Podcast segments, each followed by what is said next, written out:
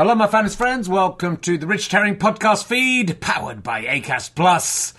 Thanks to everyone who's come to see the Can I Have My Ball Back tour so far. It's been going really well. I've got a four star review in the Standard, four star review in the Telegraph, who once called me the worst comedy experience of the year, so that's a turnaround. Uh, people have been coming, people have really been enjoying it, and it's getting better and better. The only gigs this week are both in Pocklington, the town I was born in, near York. Uh, there's a couple of tickets left for the evening show and a few more tickets left for the matinee. I think about 4.30.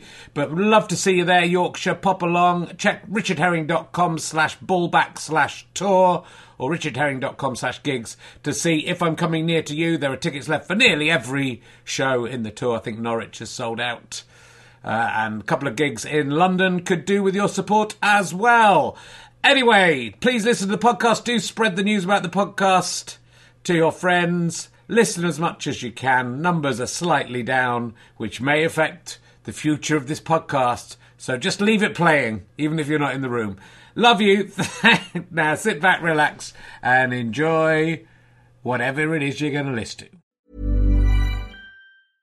Cool fact a crocodile can't stick out its tongue. Also, you can get health insurance for a month or just under a year in some states. United Healthcare short term insurance plans, underwritten by Golden Rule Insurance Company, offer flexible, budget friendly coverage for you. Learn more at uh1.com. This is Paige, the co-host of Giggly Squad, and I want to tell you about a company that I've been loving, Olive and June. Olive and June gives you everything that you need for a salon quality manicure in one box. And if you break it down, it really comes out to $2 a manicure, which is absolutely insane. It's also so easy to get salon worthy nails at home with Olive and June. The difference between how your nails used to look when you did them yourself and now with the Manny system is a complete game changer. The best thing about Olive and June too is it's a quick dry. Dries in about one minute, lasts for five days, and full coverage in up to one to two coats. Visit oliveandjune.com slash perfect Mani 20 for 20% off your first system. That's oliveandjune.com slash perfect Mani 20 for 20% off your first system.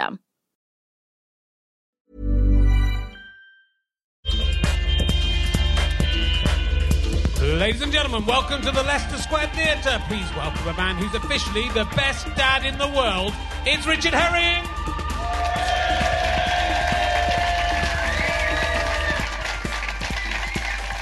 Thank you very much. Hello, my finest friends. Hello. Oh, you're lovely. Welcome to Richard Herring's Leicester Square Theatre podcast. I was hanging around with uh, Erik Estrada and Larry Wilcox from off of Chips, Chicago Highway Police. Remember that show, mate? No, you do. You look too, no. You look too, you look too young. They did a, uh, t- the, a movie version of it recently. Did you see the movie version, Chips? They love, they love motorcycling around. Uh, they call it Rallast. But anyway, so I don't know if that's, that's going to catch on. We'll see. Uh, look, uh, it's great to be here. This has been a tricky series. We're in at the end of the series. I've been ill for uh, most of this series.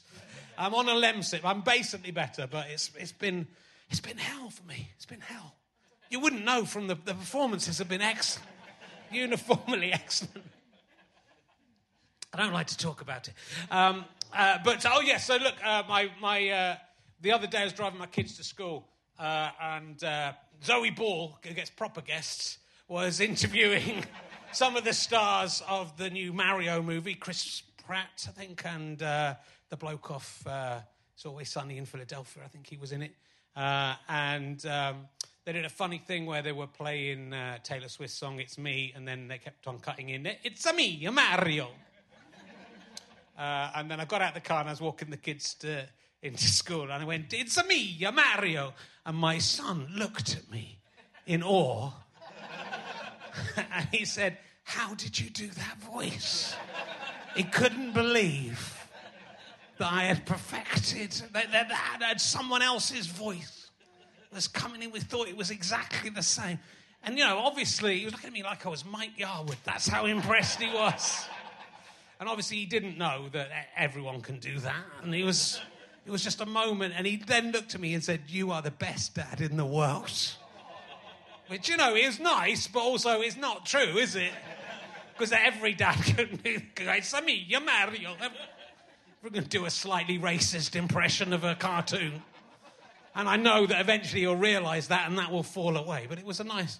I'm not. I don't think I'm even in the top five dads in the world. To be honest, I'm not. Maybe probably not in the top million. But say I'm not that good at dad. I thought I'd be a really good dad. I thought, oh, I'm funny. I'm going to mess around because it's going to be great fun. You know, once I have kids, I'll be, be. I'm not a good. I'm not a good laugh with my kids. I'm grumpy with them.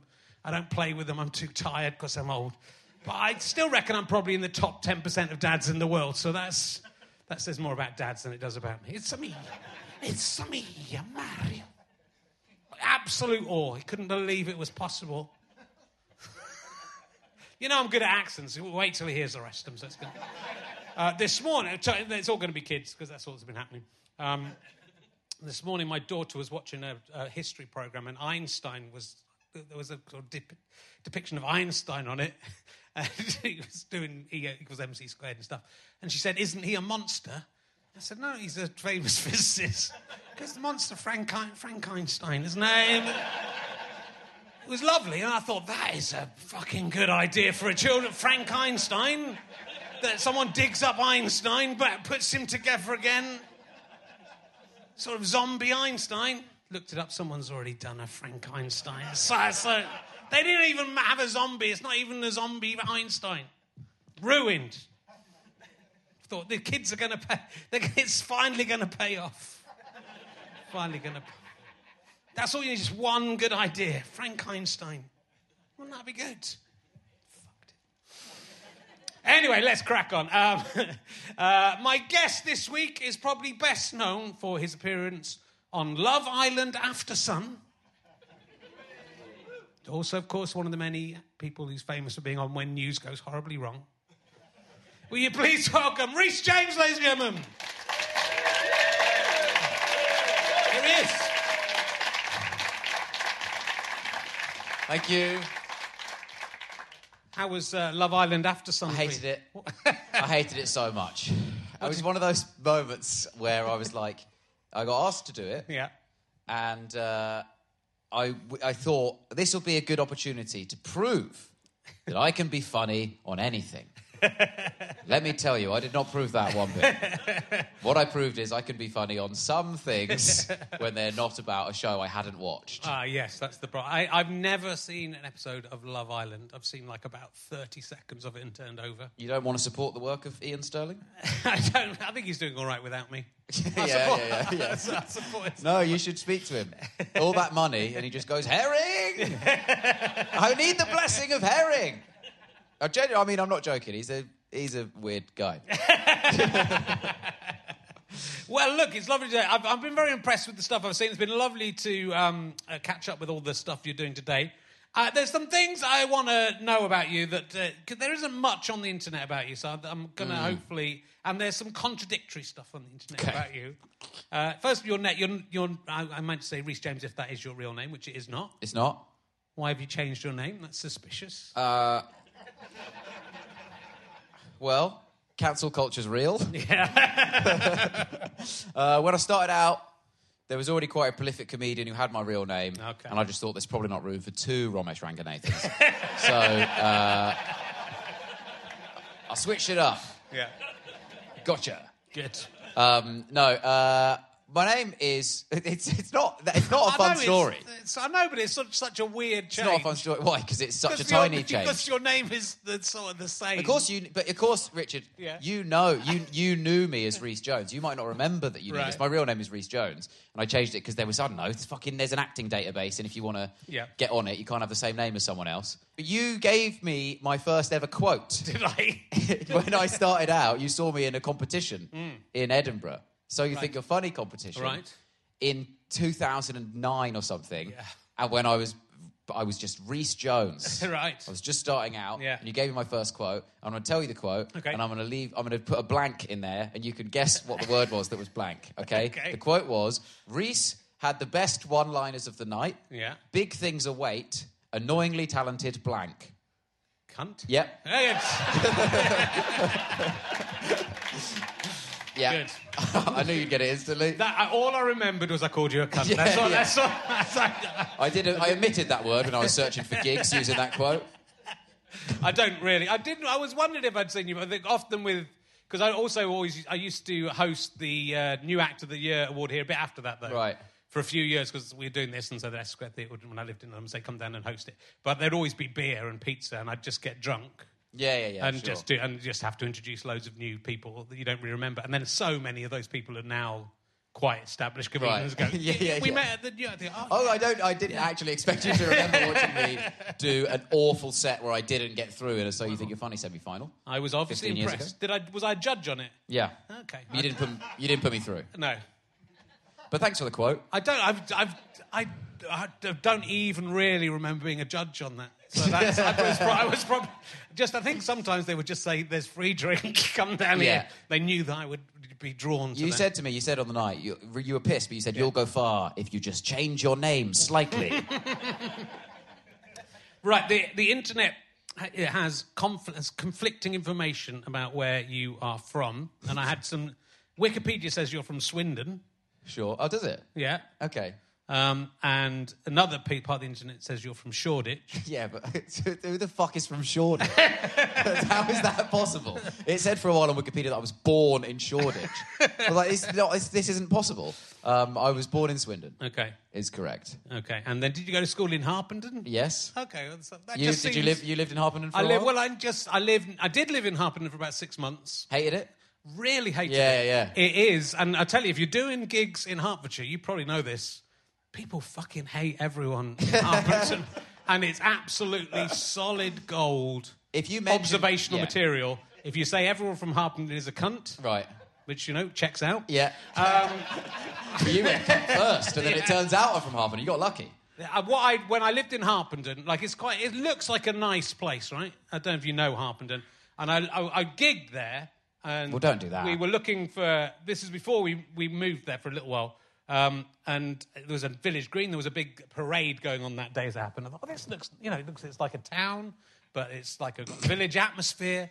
And I said to my wife, we should maybe we were thinking of moving out to Hertfordshire, and so maybe we should go. So we were having a house dump in London, so we went and lived in Harpenden for six months. It was the people there are the most self-obsessed, horrible pricks. Yeah. Like you're walking down the aisle in the supermarket, and people do not get out of the way. Yeah. So- well, my parents still live there, but yeah. Yeah, Um, but absolute. but you know, yeah, fair enough. Everyone who lives there.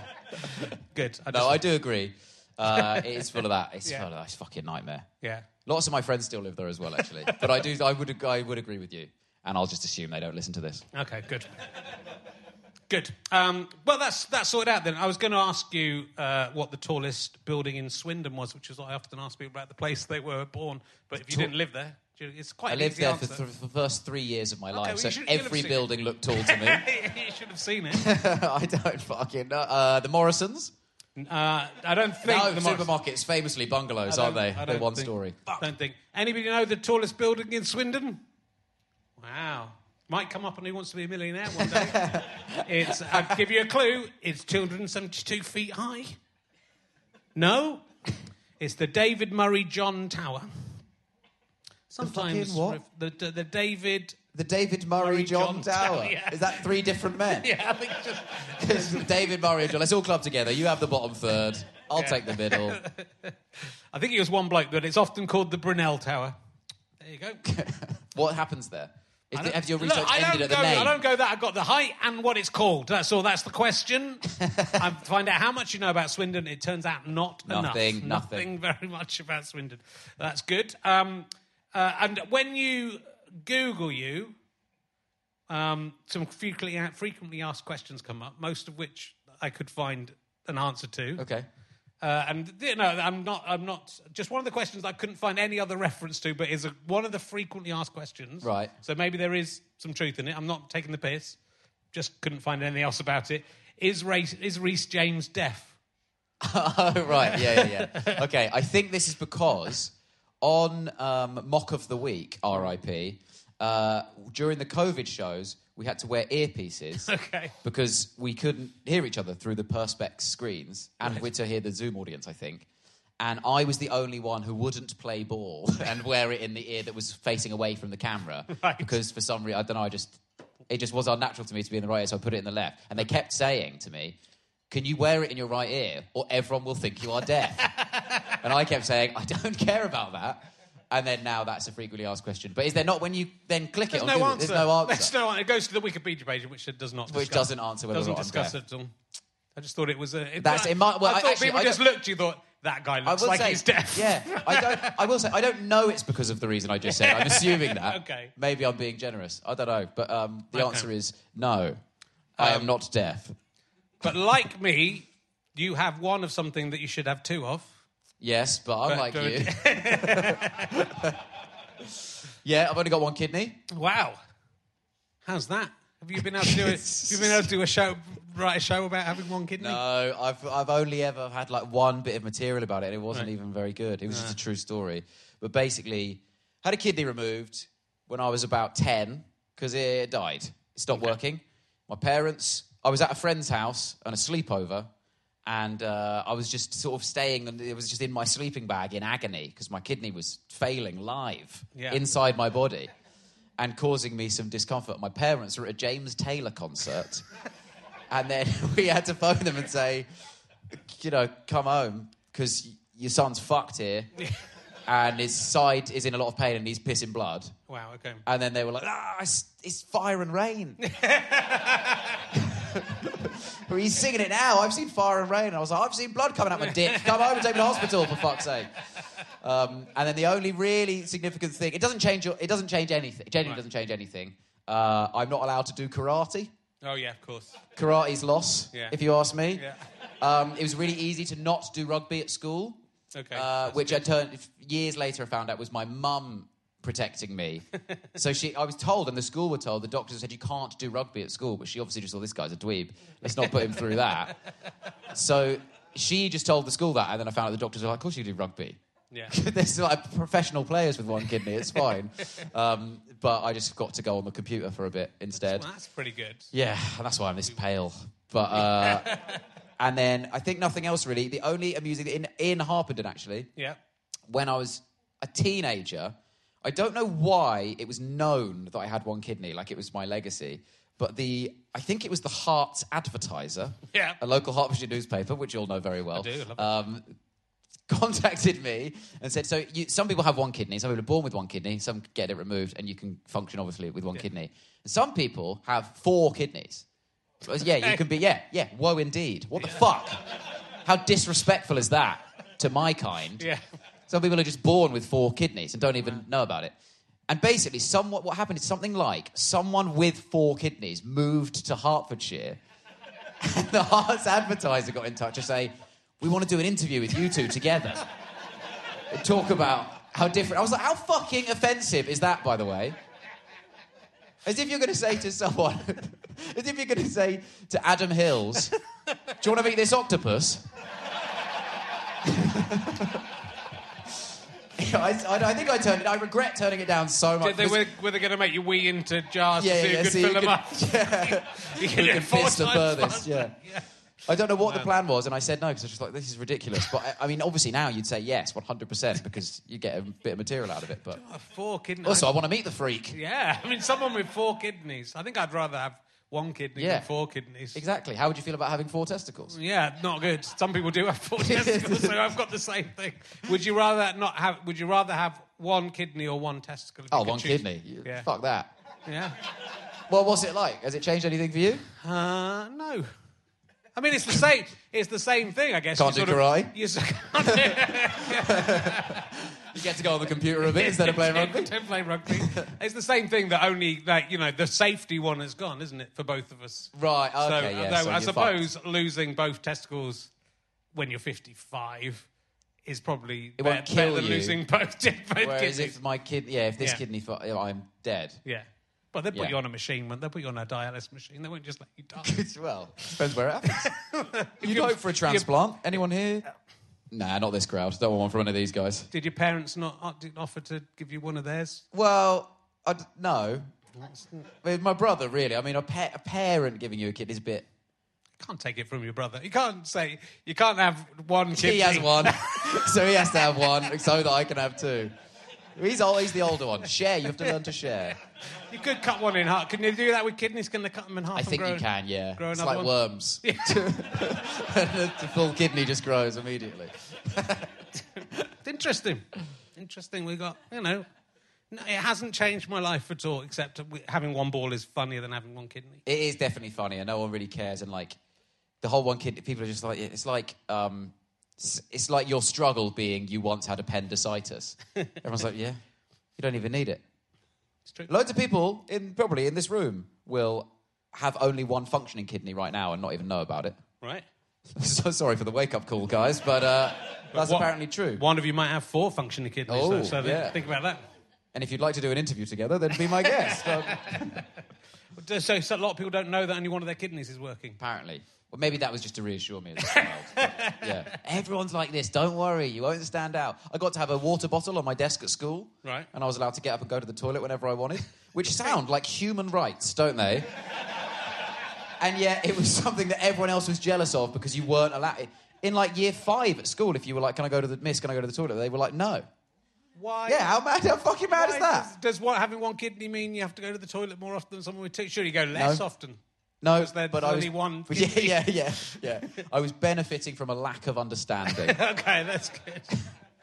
Uh, good discussion. Um, you started very. So we, when when I saw you at this competition, were you Yeah. 17 years old? Is that I when you think I started? would have been 18, yeah, 18, 17, wow. 18, something like that. Yeah, that's Hmm. uh, what what drove you. That's it is quite unusual to start quite that young, or at least get into the real world like people do it at university, maybe in Yeah, it was just before I went to university, Yeah, basically. 17s. I really wanted to be a comedian. Uh, I was a big comedy fan. And every comedian that you could watch on TV, which is when you're 17, basically the only place, when I was 17 anyway, that you could watch comedy, YouTube was sort of starting to be a popular thing, but it wasn't massive. yeah. So I sort of would only watch it on TV, and I'd watch even things like The World Stands Up on Paramount, and be like really into that sort of stuff. But everyone was forty. Everyone who was a comedian Yes. was forty, or at least looked forty to a seventeen-year-old. And then this is going to make you so angry. Basically, Jack Whitehall got famous, and I looked him up, and I was like, he is nineteen. And he's sort of doing all the things that. So he was the. I was like, oh, you can do it. Yeah. And I also just assumed as well. I was like, well, Jack Whitehall, and he did, the, and all- his CV, which was on his, the only thing you find out about him was on his agent's website. And so his CV was, it was all just these like competitions that you do, uh, like new act competitions. But he was on TV with his own TV show. Yeah. But his CV was still Amused Moose finalists and stuff like that. Things that are just like, to have a TV show now, you'd have, you know, you would be like Guardian reviews and all that sort of stuff, like much bigger credits. Um, and then I just thought, great, well, I'll just do all the things that he's done, and then I'll have a TV show in a year. and uh, then you get on the because I was like, and my USP will be like, I'll be the young comedian. Yeah. And then you get on the circuit, and everyone's fucking seventeen. it was an absolute disaster. There were so many. Yeah, I guess there were, there were quite a lot. I, Jack did stand out. I sort of was, I was, when I came back to stand up, he was sort of just coming through that sort of 2004, I guess it would have been, yeah.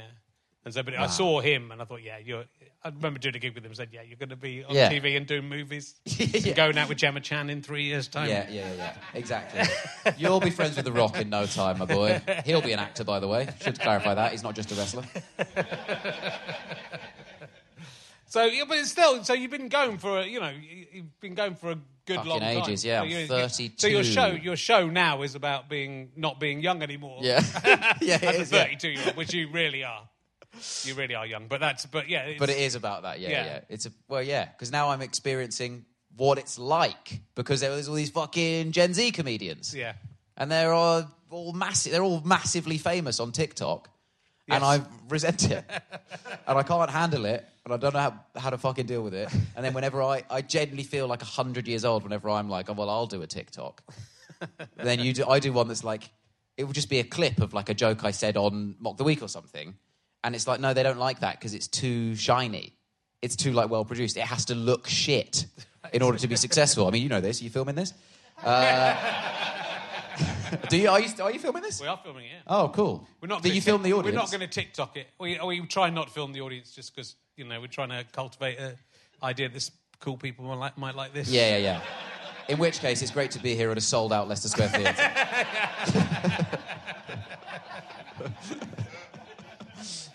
So yeah, it does. But that time it does pass quickly. That time where you know where I suppose we, you know we were we were only early twenties when we came to London, and started doing stand up. Uh, and Stewart Lee always used to go on about being very proud about being the youngest person on the circuit who was doing well. I was kind of going, That's not a good thing to. that's Such a short shelf life of a brag. Sort of. The youngest, really? Yeah, Is yeah. that what he used to? Well, because he did well pretty quickly. So he was, you know, he was like 21 and headlining. And he probably Right. was, you know, I, mean, I think he was sort of the youngest person to be doing that. Just about, just about. Yeah. It was, it, you know, it was, it was much more. Uh, I mean, it was in the 90s was a very sort of male-dominated time, very sort of laddie stand-ups, really. And they were, there was a lot of people who were sort of in their 30s who seemed absolutely ancient to us. Right, right, But it was rare to see anyone like over 40, I think. I bet Bob Boyton might seemed old, I remember, but he was probably only 38 or something. I don't know the name that you yeah, just but said. He's, but he's still, he's still going. But, you know, it was quite unusual to Arthur Smith or someone, I suppose. Was Right, yeah, yeah, yeah. Arnold Brown was, was properly like in his 50s, I think, probably. I think Stewart Lee should still, and he shouldn't have stopped, and he should still be saying he's the youngest comedian who's doing well. That would be that would be a great Stewart Lee bit if he just keeps saying I am the youngest comedian to be successful. This would be good stuff. Is he looking for writers? Does he outsource it at all? Would I be up his street? Do you reckon? Yeah, I think give that give that a go. I mean, he, you know, he would he would double down on it. the, the truth is no obstacle to. Exactly. That'd be a his funny sentence to hear five thousand times, wouldn't it?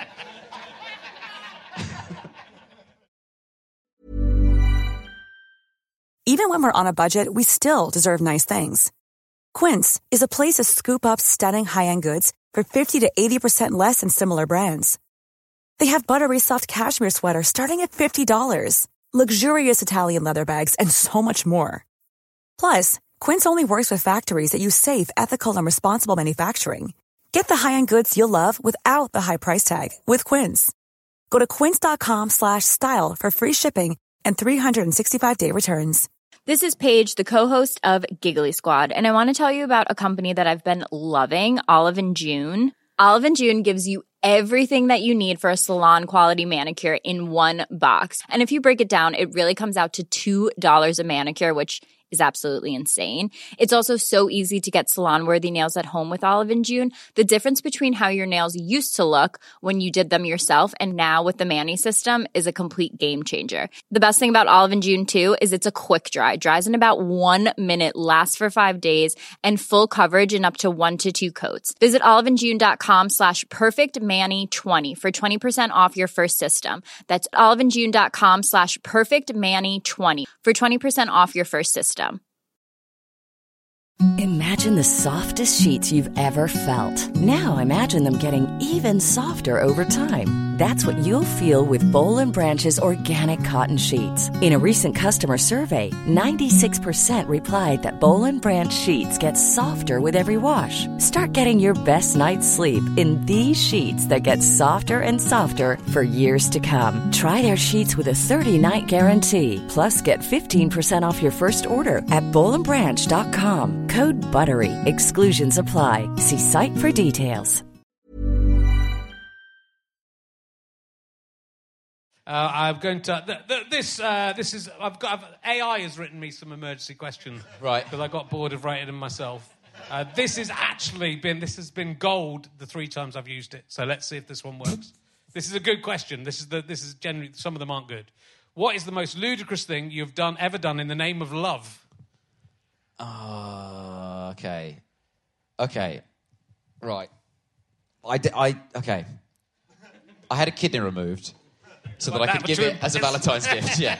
Um, no, basically, when I was I was a very when I was a teenager, I was the mo- I was the most achy breaky heart kid in the fucking world, and I was obsessed with the sorts of sort of teen dramas and just trying to live like people in teen dramas. And I was also obsessed with two specific girls. Okay. And so I would just do things that I saw in these shows to these people as like gestures, right? One of which I was obsessed with a show called The OC when I was younger. Have you heard of it? I have heard of it. And there's a character in it called Seth Cohen who does gestures like, you know, he stands on a coffee cart and says, acknowledge me now or lose me forever in front of the whole school. And he's not embarrassed. Then Summer Roberts stands on the coffee cart with him and they kiss and their music plays and it's great.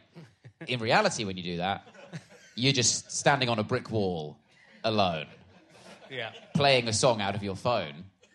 And then some, everyone's just looking at you going, what's, he, what's going on? What's he doing? And then you get bullied for a bit. So I don't recommend that. I did lots of stuff like that. I sent, I once sent a single rose on Valentine's Day to a girl I hadn't met but had decided was the love of my life. So I got her address. You got to give me some credit for that. I mean, how's he done it? They asked me to go on Celebrity Hunted as one of the hunters. but um, lots of stuff like that. I once literally borrowed a line. I find it basically, this girl I really, fuck you know, this girl I really like. So I, I then interviewed her on a Radio 4 series I did a while ago to be like, do you remember all these poems I wrote you? And when I would read her poems that I had done, and she was just like, my God, this is awful. And then I told a story about how I bought her tickets for us to go and see Kate Nash, mm-hmm. right, one year when I was, I think, about 16, 17. And it was obviously a romantic gesture. But in the time between buying the ticket and going to the show, she got a boyfriend. And he drove us to the show. That's how little of a threat I seemed. He was like, Yeah, have a good night, guys. Here's some money. Get yourself some oysters. I don't mind. Um, yeah. Yeah. But it was all that sort of stuff. What she finally rejected me. It was the day before we went on the end of year holiday to Kavos. Yeah. Um, and like we were stay, it was like my sort of group of uh, male friends with group, with like best friends with her sort of group of female friends in the school, and we were all staying in a hotel, and it was just us in this hotel, and basically like I had sort of delivered an ultimatum about like go out with me or you're dead kind of thing. Not quite that, but um, what I had done is I had she had started to fancy a boy that I was friends with from another school, and I saw her slipping away. Not that she was ever in my grasp whatsoever, and I wrote her by hand and did some sort of fancy sort of you know bubble writing design at the top of it, and then delivered directly through her letterbox without a stamp or anything a poem called "Without You." Which was just all the things that would happen if I was without you, which was uh, things will stay largely the same because I am currently without you. Um, and uh, then the next day she was like, okay, let's meet up and have a chat. And obviously this is to say, fuck off. But it was like, she, just, she was saying, look, I spoke it over my mum and I've decided that my choice between you and this boy is neither of you. Like, this isn't right or whatever. Ruined it for him as well. Yeah. Nice work. Well, that was great. I was, happy, I was very happy with that. That was the only saving grace. But then I said a line, uh, literally directly stolen, stolen from Seth Cohen on the OC. I went, um, fine, well, I guess you can just go to Kavos tomorrow and I'll find someone else to walk all over me. and then I just went, I walked home. And then as I was walking home, I was thinking, I don't feel that at all. that does not at all reflect what's happened. I would fucking kill for her to walk anywhere near me, let alone all over me. Yeah. She's done the opposite largely and left me well alone. so I had to call her and be like, I did that was bollocks. Sorry, I just that's from the OC. And she was like, Yeah, I know. so yeah, we used to watch that show together. I know the OC. Yeah, it was very embarrassing. got the reference. Yeah, yeah, yeah, yeah. yeah. I got the reference for fuck's sake. Yeah, move on. And then I just had to be like, well, I'm the youngest comedian in the world who's doing well, so uh, unlucky. One of these days. I did this. I was about, I was uh, 10, I think, and I wrote a poem to Sally Waits, who lived uh, in uh, the Fine Fare supermarket. Uh, Dad ran the supermarket. And I wrote They a- don't, know, they don't know this can be real. What you're saying. and I wrote a, I like, I think about a six page of A4 poem. I remember the beginning of it. I did do a routine about this. Uh, it started, I love you more than I can say I love you this and every day. And then it was just every line started, I love you, and then, you know, four, six pages handwritten. But she liked it, and then, but then said she, we was, were going out with each other. But then I didn't know, I didn't know what to do there. Having secured that, Oh right, so it I worked. didn't. Yeah, it worked. She was really impressed. I think she liked. We'd sort of been smiling at each other in history and stuff. So I, I don't think it was. You know, I'd picked up the signs. I Yeah. just like, I went crazy. Uh, but then, then we sort of walked around the school holding hands one lunchtime. But then I didn't really know what else I was Yeah. meant to do because I was like ten. And so then the next lunchtime, um, Pam Ferris. Not the woman from um, Darling Buds of May.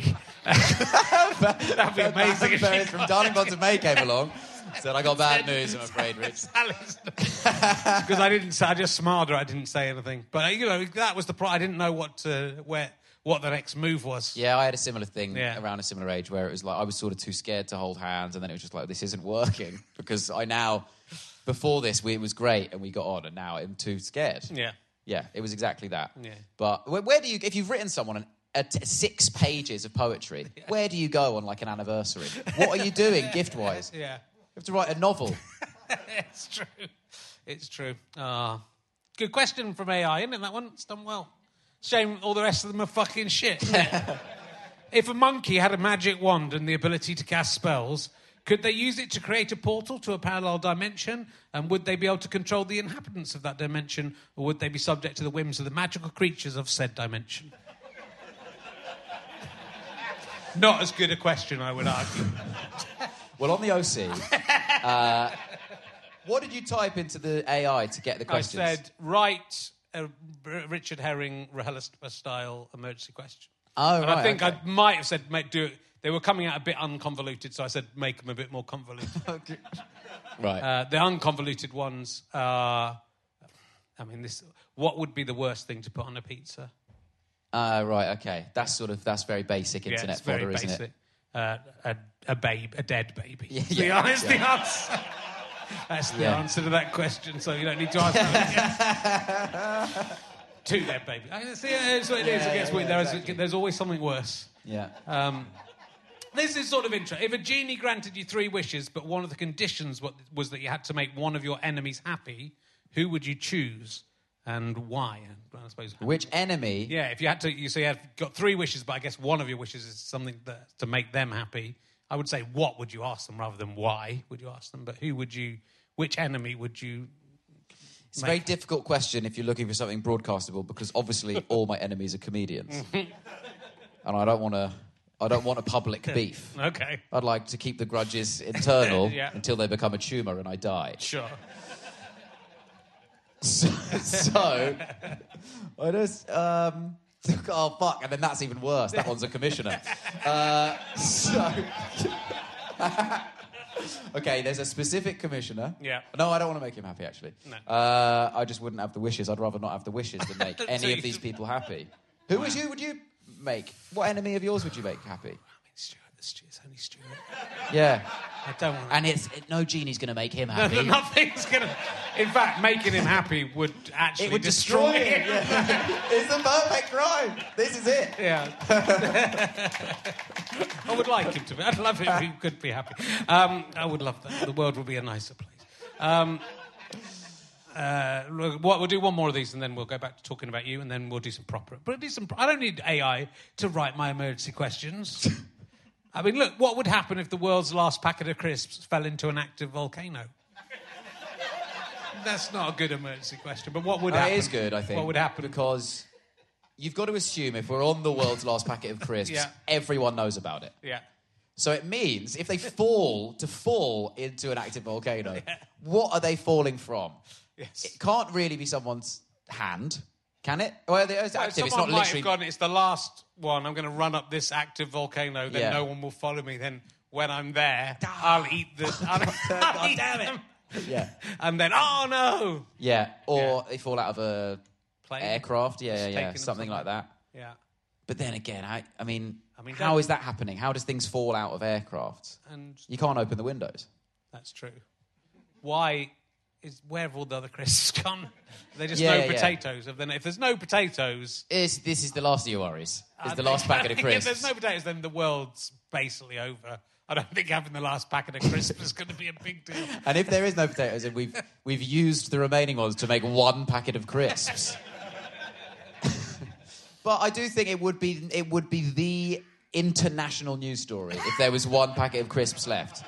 It would be if there be. if we knew, and it would be like a it'd be like it you Richard Osman would make a reality show out of it for a start. He'd make some sort of show about how can we preserve this packet of crisps, who gets to have the packet of crisps. Maybe that's the final. Yeah. It's dis- destroy. It's like um, Lord of the Rings, you know. Would it Get be a big them for the loss? good of us Crisps? I mean, crisps are nice, and I'd be sad if there were no more crisps. But would it be Right, that, sorry, it, would it be that much of a loss to the world if there was? I mean, it's not like That sounded like it was a line from your poem that you wrote when you were 10. Crisps are nice. I'd be sad if there are no more crisps, and I love you. I love you as much as Chris. Yeah, I not love more, no more, no less.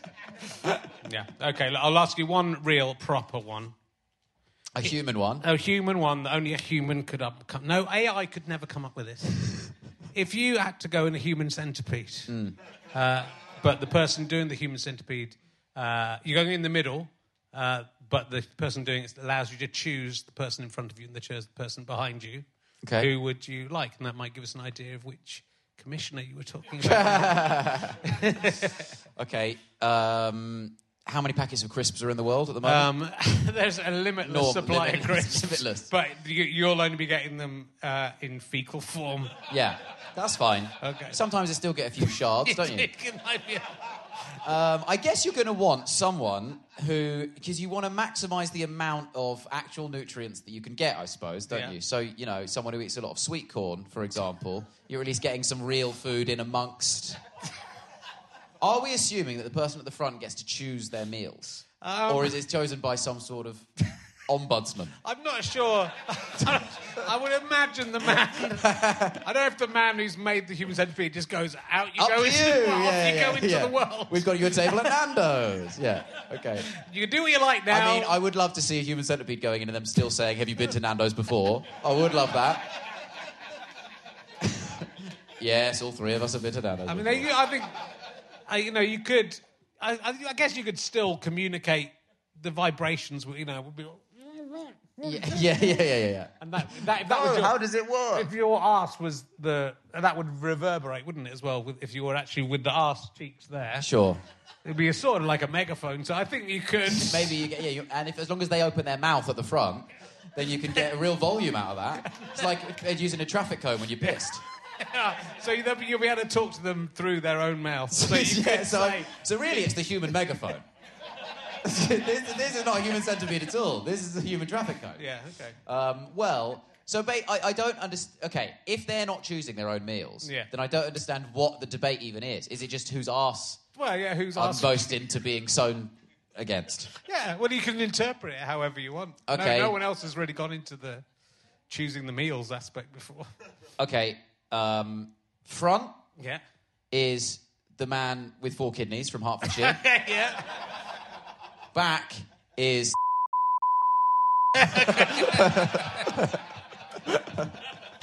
Seems a shame to have the man with four kidneys and you're attached to his anus, though, because there's. I feel there's- like I'm going to get some of it. There's none of the benefit. There's- Well, it breaks down urea.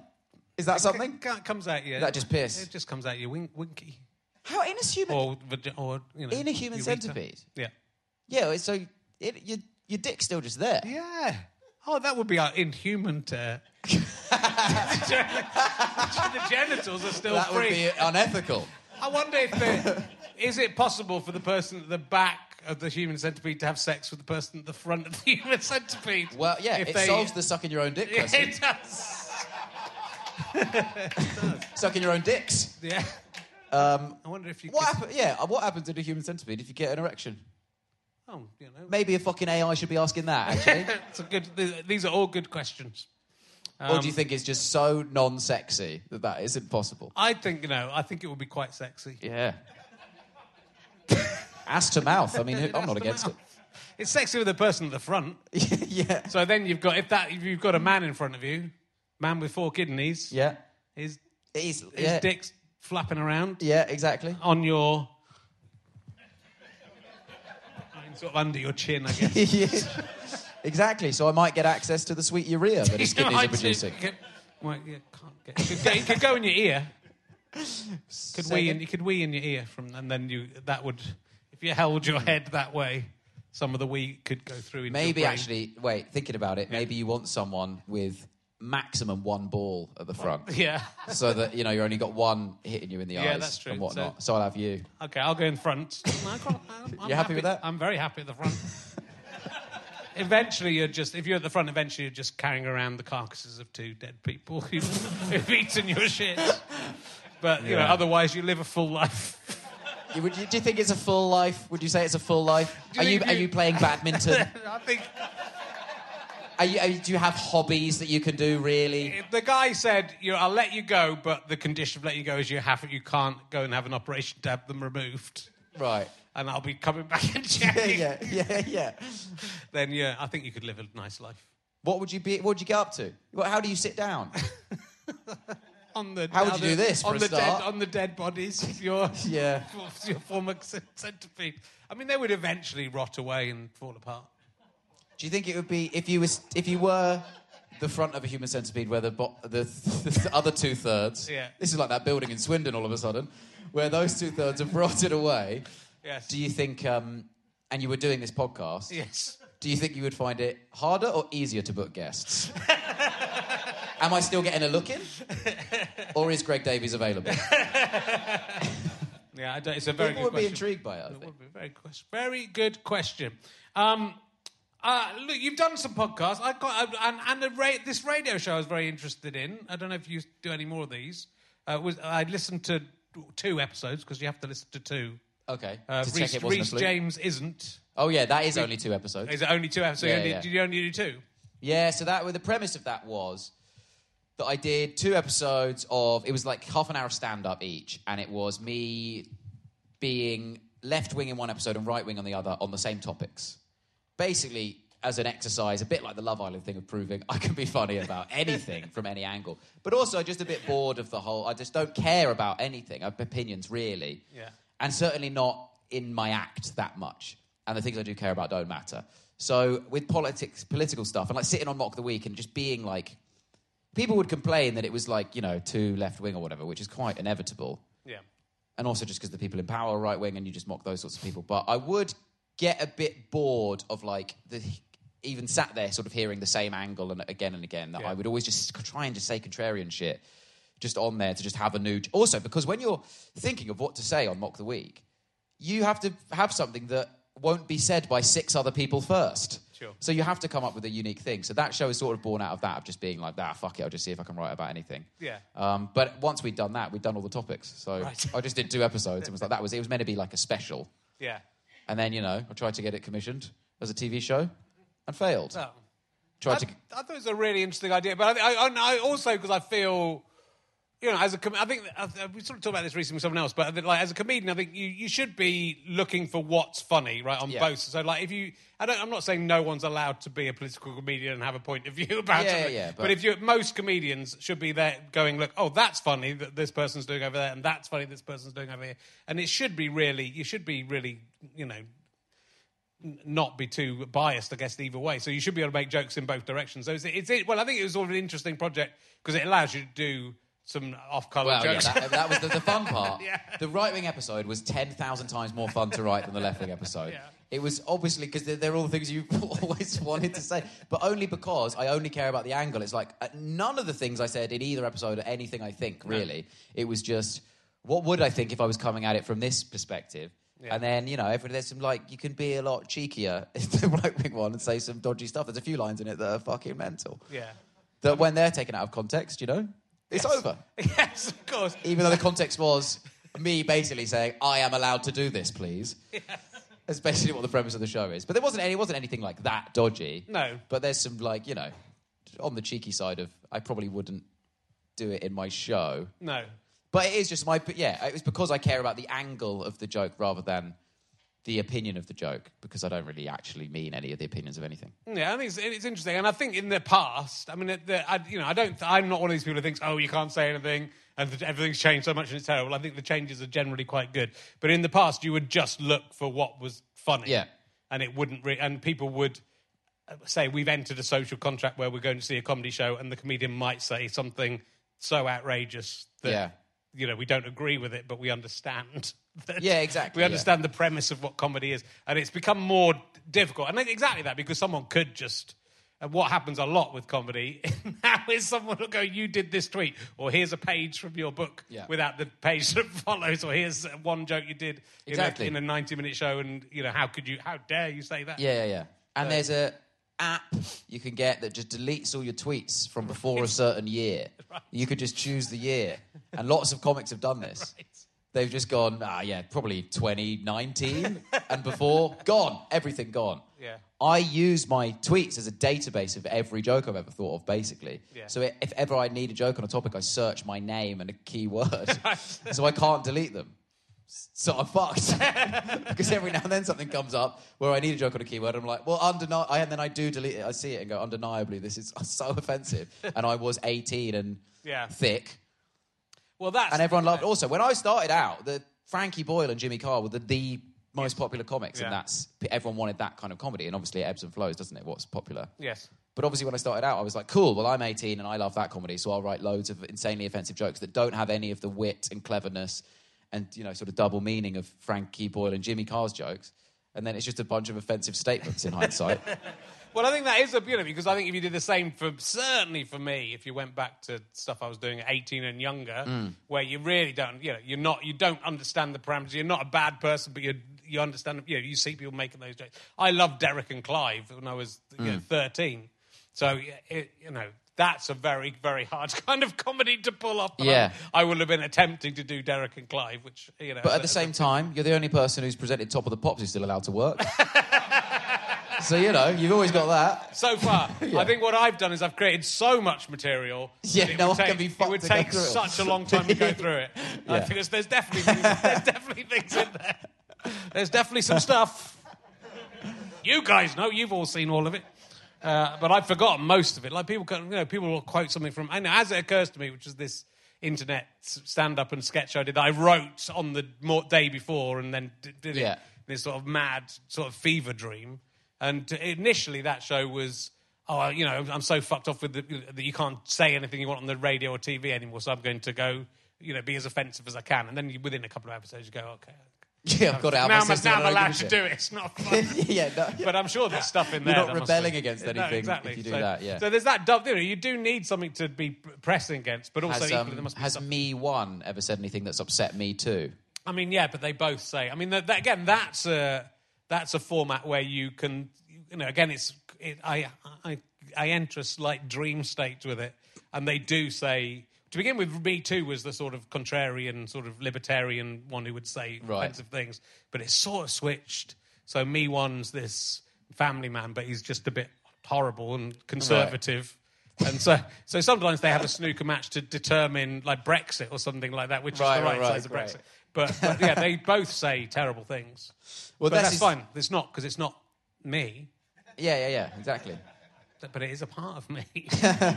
but you know, that's but that's that. You know, it's sort of interesting because those I, I, I find that you know the people are hunting down the offensive jokes. Um, uh, of wherever, wherever someone you know, well, someone will offend a section. It's happened this week. Someone's offended a section of people by saying something, and then those people have gone and looked over that comedian's Yeah. history, and they Yeah. found some admittedly quite dodgy Yeah. stuff. But from five or six years ago, with exactly what you're talking. It's not talking long about. enough. It's not long enough. It's ago, annoying, it's but not long enough, it's not you long know. enough ago. But it is also You've got to be the- double digits, I reckon. yeah, it's the same thing where it is to to go. But you know, so but people are going to look for that specific thing. Yeah. And they did find it in this case, but equally you can find like a bit of a joke. So if someone could go and find it, oh look, here's, here's this guy. Oh, definitely. When we even when we were making like it, Greta we like- Thunberg or whatever, and you, Yeah. even though you've done an episode where you say how great she is, you do an episode where you, where you say the opposite. One hundred percent. Yeah, it's just it's like it feels like the only when we were doing it, it was like, well, you know, some people are just going to get in the car on this day and listen to it on this day. You go, fucking hell, what's this? Yeah. And then I was like, ah, kind of, sort of, whatever. It's unfortunate if that happens. It's meant to be listened. They were supposed to be on back to back. Yeah, that's what I thought. I sort of thought that that was what was quite brave about it. I thought like do 15 minutes on each. Yeah, right. In the same show. So this was a debate we had as well. It's like, if you're going to do two half hours, yeah, should you just do it literally immediately so that you're doing it straight away? Yeah. Especially because there was a couple of the jokes that were literally word for word the same, but with a different tone of voice. Yes. Because you could make it sound. The point was you could make anything sound like something, and then producer and people like that were a bit like, aren't you worried about this when it comes out? People just hearing one of them. I sort of thought, well, no one listens to Radio 4 anyway. I'm not. I'm worried about people hearing any of it. To be honest, my main concern, um, and the fee. But also, uh, no, it was more like it's got the defense. I mean, it's set up. It's like could you. So if someone does clip up a bit and go, "You said this," be like, "Yeah, it was literally it was an experiment. I wasn't doing anything." Like the stuff that's happened this week, where I was using s- like a slur, for No, example. exactly, yeah. So there's like, I think there's a defense in there, Yeah. and also quite a lot of what I said in both of them was quite accurate. It's funny. There's a lot of factual stuff It isn't like you. It isn't you trying to be like super offensive. It's just looking at a thing from two Yeah. different point of views, which which is interesting, you know. And and people say why are there no right wing comedians? And part of the reason is what you're saying that it's. If if one gov- if one party's in government, they're, they're Yeah, well, you're get rallying most of the against that- that. But, But it's also- hard to be funny from a. I don't know. I will say when I I th- made me think about why I, th- I started thinking, why are there no right wing comedians? This is so much more fun to be a prick about everything and just go in from this angle. It was way more fun to write, but it was a bit, it was harder to get laughs. Yeah. Even though With the that jokes are audience. better, people are still just, yeah, the, the same audience who just watched me. So when we did it live, it was the same audience. Yeah. I think there are quite a lot of right wing comedians, though. There's Yeah, a, so- and there's a lot of, you know, Jimmy Carr's stuff is is is pretty horrible, a lot of it, and I like hmm. it because I know because. Yeah. I trust I trust who he is. But all the clips that come up on Instagram, he'll come up and he'll say something that is, you know, is if, Yeah. again if you just took it at face value, which every now and again happens to. Of course, but he's also, he's not, part, he doesn't pass opinion on anything. No. So it is just a. I mean, it's like his whole thing is it was a, it, the whole point is it's not real. Yeah. When it's one-liners like that, it's it's the. I think where it gets complicated is when it seems like you're making a point, and that's like you know, comedy. Often, like some of the great bits come from a contrarian standpoint, and then trying to convince everyone who disagrees with you to agree with you because you've used a funny, twisted logic or whatever. Yeah. But that's where it's fucked now because someone will just take literally the premise. Yes. Which you'll then you go in with the hard. It's like Bill Burr does it all the time. You go in with an incredibly difficult to agree with premise, and then you work your way to them agreeing. And then ah, by the end of it, and if someone on Twitter clips up your premise, then you look like a fucking maniac. Yep. Uh, good. Um, are you ever confused with Reece James, the footballer? I know you like Yes. footballer, footballing. Yeah. Do I? Like- sorry. Do I like? I know you like footballing. Do I like said. footballing? um, Uh, I, I got quite into. I was meant to be researching you, but I got quite interested in. He's doing James. well, isn't he? He's doing all right. Did you know that um, him and his sister are the first brother and sister to play for England? Lauren Jones, uh, Lauren James, and That's Reece my James. real name. I know. Not his one. Yeah, it's very frustrating because for someone to come along in a much more popular thing, immediately win the Champions League and play for England with your name, Yeah. who is 10 years younger than you, it's a fucking nightmare. Yeah. It's an absolute disaster. He's 22. He's 22 years old, and he's a long- footballer, so he's got his ceiling for success is so much higher than a comedian who is 32's ceiling for success. He's literally, I, he's so good as well. He, I think, will win the World Cup before he's 30. Okay. I am just trying to get on Taskmaster before I go bald. That's all it is. That's the race I'm in. Yeah. Okay. Can you put a word in? I, I, I can put a word in for you for Taskmaster. I'm sure you'll be on Taskmaster.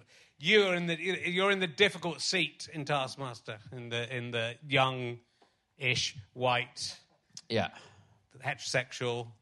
I mean, you talk about this, but there's a lot of people Yeah. to go going It's a for long that queue. going for that seat. Yeah. What, what seat were you in? I was in the. Uh, the, you know, they made a special seat for me. could, could, take my weight. Um, I was in the. I'm, I was the old. Although there was because we had there was Johnny is, was on mine as well. Johnny Vegas was on my one as well. So there was sort of two, uh, two sort of middle-aged men on on our one.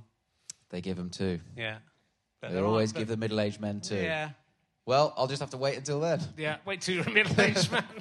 Maybe you can- there's still a chance to be in the champion, champion, champions against me. There's still ten. Right, okay, I have to 10 more, win it, I have to get 10 on it, win series. it. We're going to win it, win it, win champion of champions. Ten years, ten series time.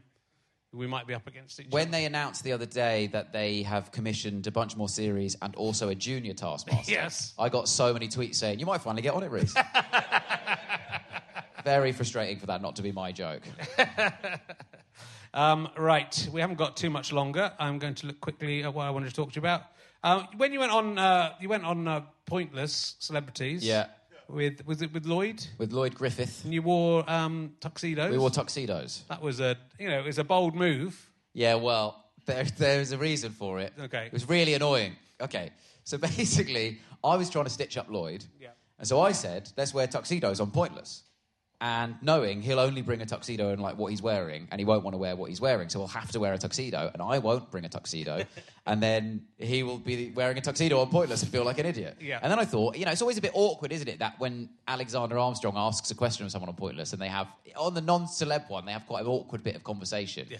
And, you know, you're from Hull. Lovely. What's the tallest building in Swindon? That sort of stuff, you know. Just like bad chat, you know. Um, so he should outsource his questions to an AI. That I would like to see on Pointless. If he said, Who do you want at the front of your human, human centipede?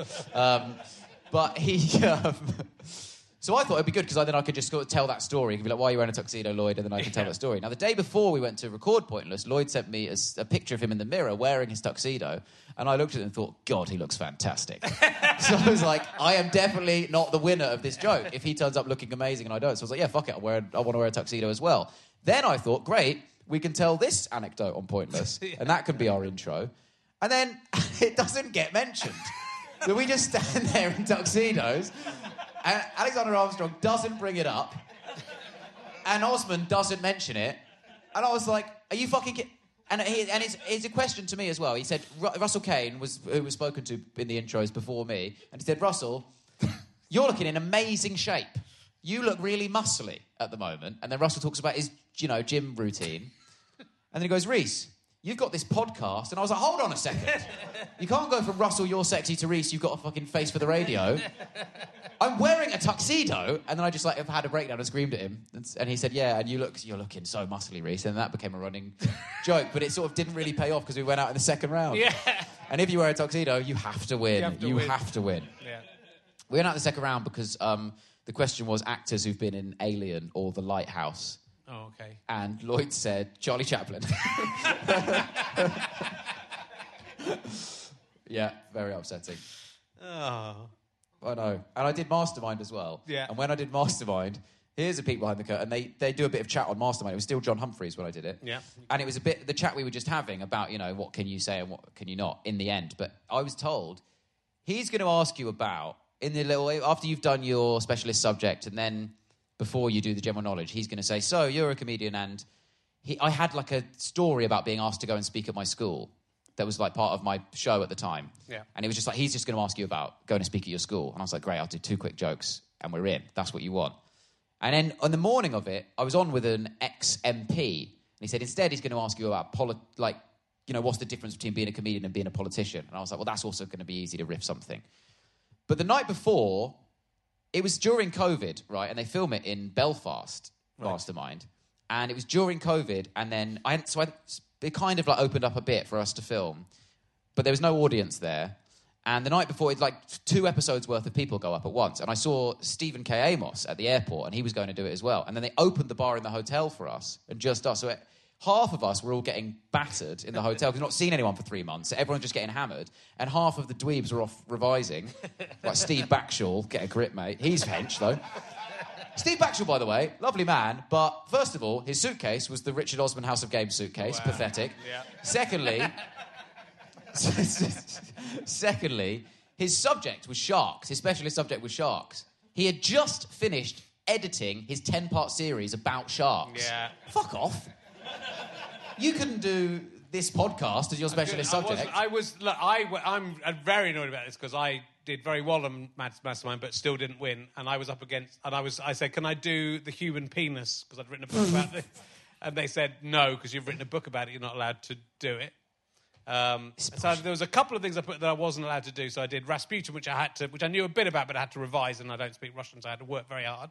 And then Hilary Kay, who did win, who's an antiques expert, did Chippendale or something like that, Right. Or Wedgwood or something. But she basically just, did, Did a part of her job. expertise. It's bollocks. And so you can't. You're not allowed to do that. It's mental. And then it filmed. We were filming at 9 a.m. Crucially. Yeah. And they said, uh, "We're actually going to ask you what's the difference between a, a politician and a comedian." I quickly thought some one-liner about I don't know. Boris's hair is silly. Yeah, good. Um, because I'm cutting edge. I'm one of the greats. I'm one of the youngest greats. And uh, and then I sat down and John Humphrys went, "Can you say anything anymore as a comedian, or has wokeness ruined it all?" And I was so hungover that I genuinely I didn't even think about the fact we're filming and this is broadcasting. I just went, John, it's 9 a.m. like that. And then just went, obviously we're going to have to do that. You can't say it's 9 a.m. Rhys. That can't be your answer. so then I just bluffed some bullshit answer that was so the most fence-sitting fucking no- nothing in the world. And then one of the questions, I fucked up the general knowledge a lot. And one of the questions was, um, what is the birth, what type of birth is it called when the baby comes out buttocks first? okay. which the answer is a breech birth, which I didn't know. So I said, hilarious. Uh, because I'd heard the word buttocks and buttocks first, right? I said, it's called a hilarious birth, John. Next question. And then afterwards, I Googled it and I saw that quite a lot of babies you know, quite injured or die from breech burns, and I've just told you, no, I don't think comedy's too woke. You can say whatever you like, but you know, some people are looking for offence. Is what I just said, and then I've gone, baby death's hilarious. Good night. It's 9 a.m. So I panicked for months. It was like the only work I did in COVID, and I thought, oh, I've just gone and ru- gone to Belfast, ruined my career. Yeah. Well, it's interesting that old anti woke John Humphrys wouldn't let you say it was 9 a.m. You're not allowed to say anything anymore, are you? That's Not allowed BBC to- censorship. Not allowed to tell the truth anymore. um, cool. So, wait, you, you, you, you've been on tour. I think by the time this pod goes, goes out, you'll have finished on tour. What else is, what else is coming up in your. It's over. Is it over? You've had a Comedy's good- over. Mock the week's good- over. I did my best. You're very good on Mock the Week. I mean, I think you're one of the. I think Mock the Week kind of turned around. I'm really disappointed it's got taken off because I think it was one of the shows that it maybe had got into a bit of a rut. Yeah, I think. And so. then they actually did something about it, and they brought in new people. Yeah. and it was a good mixture of new and old people. And it and and you know, I watched a few of those, especially the compilation ones. You go, this is really fucking good. And there's loads of loads of clips of yours. So that's a shame that that's Yeah. Also, gone. there's just so hot. There's so few places for like people to break through Yeah. now. And this is why, if you're on social media and there's a 5,000 clips of comedians doing 10 seconds of crowd work every day, it's because where you can't get on anything. Yeah. There's nothing that can break you through and sell any tickets anymore. So everyone just like it's just like, fuck, I need to say where are you from and then say it's shit and put it on the internet and hope 10,000 people watch it and buy a ticket. Because it's now the what else You've got to do podcasts. You go to a podcast. Luckily, you're on this podcast, which is uh, some doors are going to open. Yeah, oh, big time. Yeah, it's packed. this is one of the biggest podcasts in the game. yes. Um, yeah, it's a shame. It is a sh- it's a real shame. Um, Yeah. I get so. Who knows how long this will last? But the same people who made Mock the Week made a show called uh, The Great American Joke Off. Oh yes, I did. Do you have many American listeners? Uh, yeah, I do have. It's uh, it's uh, my third biggest market. Great. Well, everyone who listens in America So like and 10 people in this room, people. if you want to go to America, get yourself cable TV, find the network called the CW network. Then from the 31st of March, which is in the past, Yeah. uh, the show The Great American Joke Off will be on, which is kind of like the fir- it's like things like the first and last round of Mock the Week. It's not topical Yeah. like that, you know, kind of like scenes we'd like to see type things, like parlor gamey things like that, but all gags. And I think the Great American Joke Off, the title, is supposed to be a play on the Great British Bake Off. Oh, okay. Which, of course, in America is called the Great British Baking Show. is it? so it doesn't work. And so everyone thought that it, all the Americans who did the show were like, is this just a pun on the Great American Jerk Off? Yeah, that's what I thought. When you Yeah. suddenly it occurred to me as you said it. Yeah, it yeah, yeah, sounds exactly, like jerk. Doesn't work at all. But it was a fun show to do. It'll probably get cancelled after two episodes because that's how American telly works. Yeah. The CW bought Taskmaster and showed one episode and then just can't- didn't show anymore. Yeah. So I don't hold Is out that not going to be shown in the UK? Then that's just going to be an American. I don't. Possible. I don't know. At the moment, it's just on there, Yeah, but that's just for your American listeners. That's what's next. But I've already done it. It was But happened that could, ago. but it- on the other side of the coin, if it becomes a big success, which it could easily be, then Then I'm know, outta here. Yeah, off to America. I'm on Joe Rogan. Yeah, Forget this bullshit. yeah. Get me on Rogan. Human centipede question. Let's go, Rogan. Come on. Cool. Well, that, that's you know. I'm glad that there's. I'm glad that there is a, an outlet at least for that stuff because it does. It does feel like everything's being shut Yeah. by, by the BBC at least, and Yeah. then you know something. Have I got news for you? Goes on forever, but Yeah. But uh, everything else seems to uh, seems to be kind of being nipped sometimes in the bud. Sometimes it's been. I mean, Mock the Week went on for a long time, but I do think it's a shame that. Uh, and I wouldn't have said ten years ago. Would have gone. I'm glad it's over. Yeah, yeah, yeah. Of course. Because it, but also it had it sort of had a nasty edge to it, and then I think by bringing in a more diverse group of people, but also new people, it did really turn around. So it's it's a shame that. Uh, It got quite chilled, to be honest. Yeah. Certainly in the when Ed Gamble was on it, in the latter years of Ed Gamble being on it, yeah, it couldn't be fucked to prepare anything. So it'd be like the easiest riffing gig in the world. Everything you said, he would go ask you a follow up question about it, and then it would just become a fun podcast type situation because he couldn't be fucked to think of any jokes. Yeah. So it was great. And then he, you know, he got too big for his boots. and now he's a chef or something. What was he? His mate's gone off to be a movie star now, Yeah. so that'll be the end. He's Exactly, gone- he'll, be in, he'll be in the bin. I've I've seen it all. in my many years. I know what's going to happen to the lot of you. I told you you'd do well. I, I can, Yeah, I can you see. did. You said- I you- can see how it's going You said big things await when I was 17. I didn't know you meant this. But I did. Uh, and that's, that's all I've. Well, there's a lot more to talk to you about, but I'm, I haven't got any more time to talk to you about it. So you have to come back another time when you're big in Amer- when you're a big movie star in America and, and in a film with The Rock. Yeah. And Amy Pond. Uh, and it'll be fantastic. Ladies and gentlemen, give a massive round of applause to the amazing Rhys James!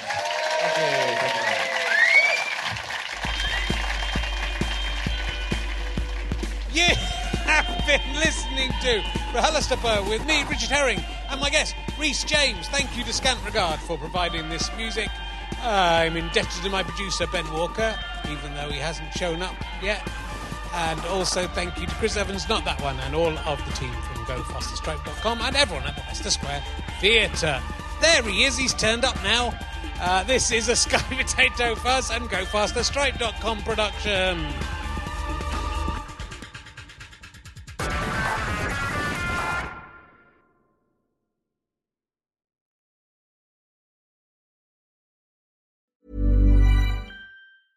Hey, it's Paige DeSorbo from Giggly Squad. High quality fashion without the price tag. Say hello to Quince.